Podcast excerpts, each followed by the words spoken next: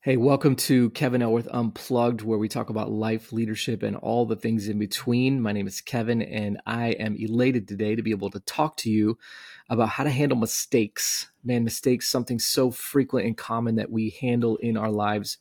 And there is a proper way to plan through or process through uh, what happens when we make a mistake. I want to walk you through one of the mistakes I made just recently and just kind of get you on board with how this goes down. And uh, I, I, want to, to kind of open your mind with this. This this really relates to business as I want to um, kind of put before you today. But I also want to talk about it from a life standpoint because we make mistakes in life all the time.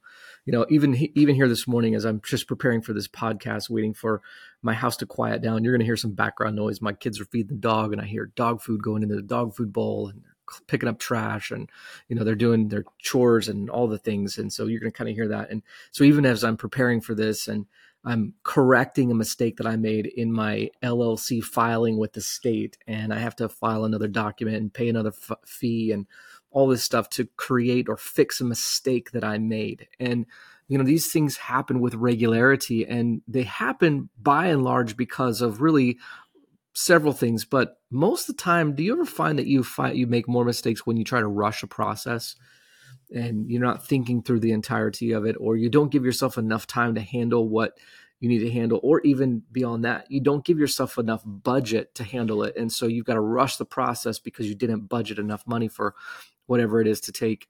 Um, one of the temptations or the stresses that I feel is that I know my time is valuable, so I want to rush to something so I can get to something else, and in my rush, I often make mistakes. I'm f- constantly forgetting things. And uh, if I would just slow down and take my time, I could avoid hand uh, avoid making mistakes or better avoid them.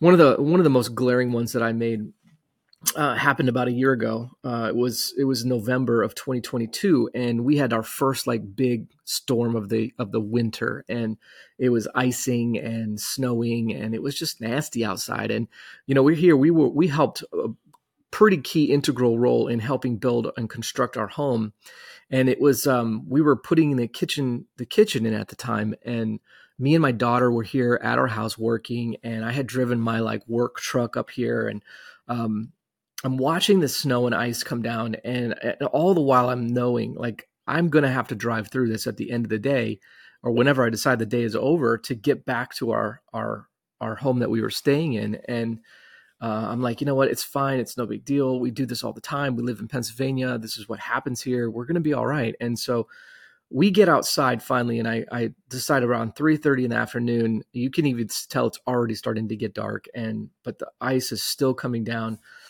I walked out to my truck and I was like, I realized in that moment I've made a mistake.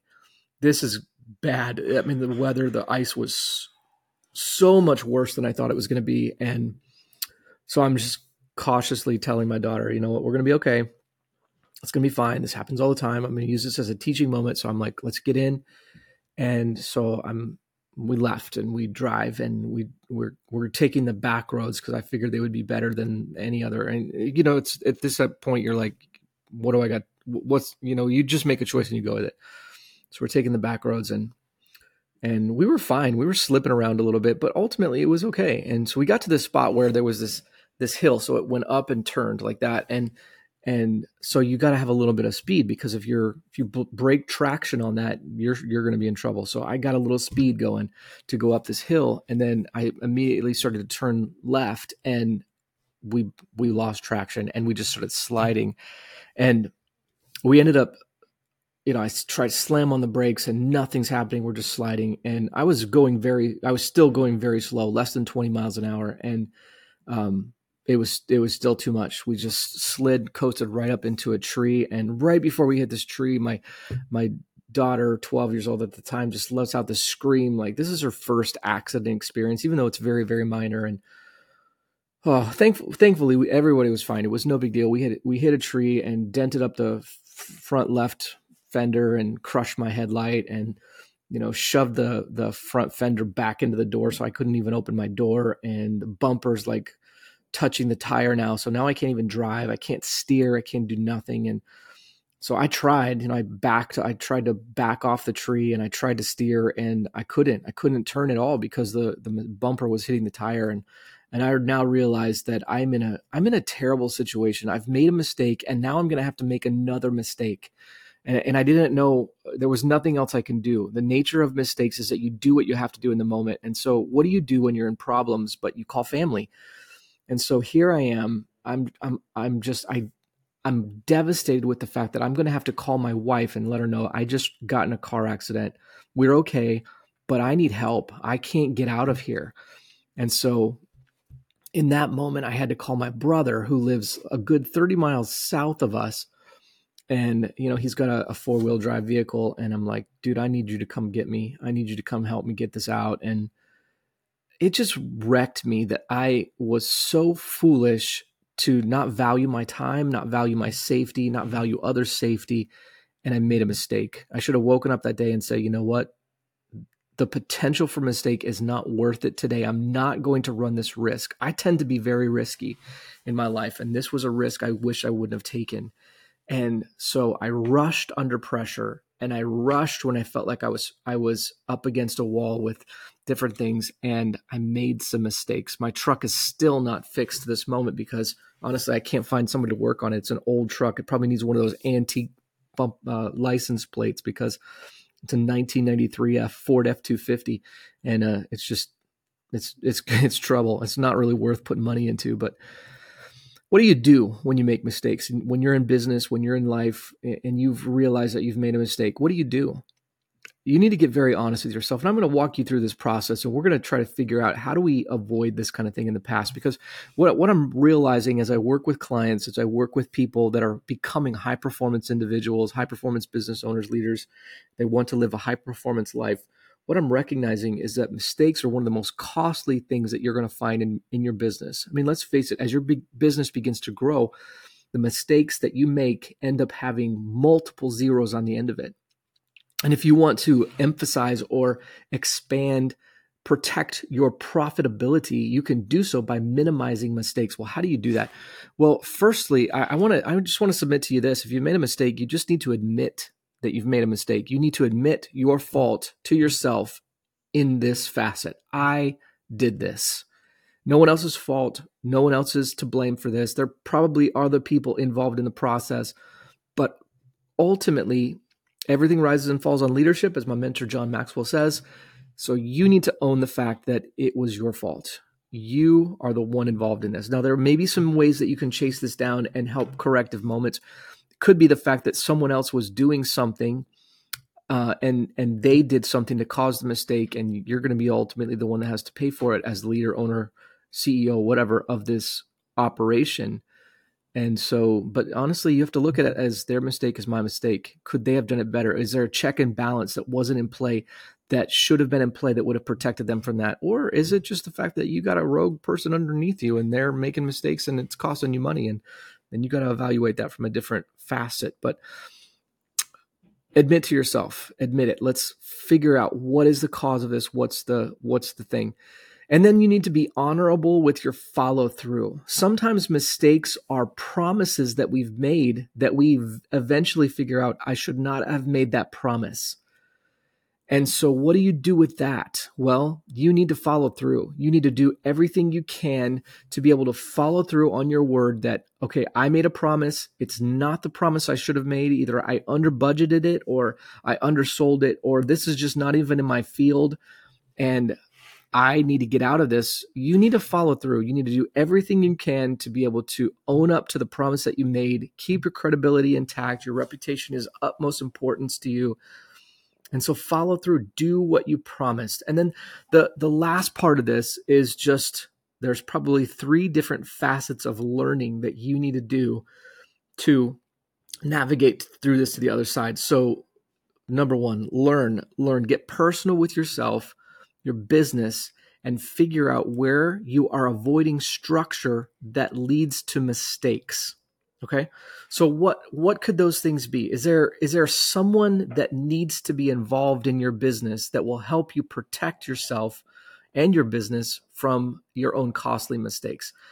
You know ultimately this is why there's there's there's a trifecta in business today that really needs to be up, upheld. I frequently find that it's a bifecta. Now, I don't think bifecta is a word, but I'm going to coin it for this moment.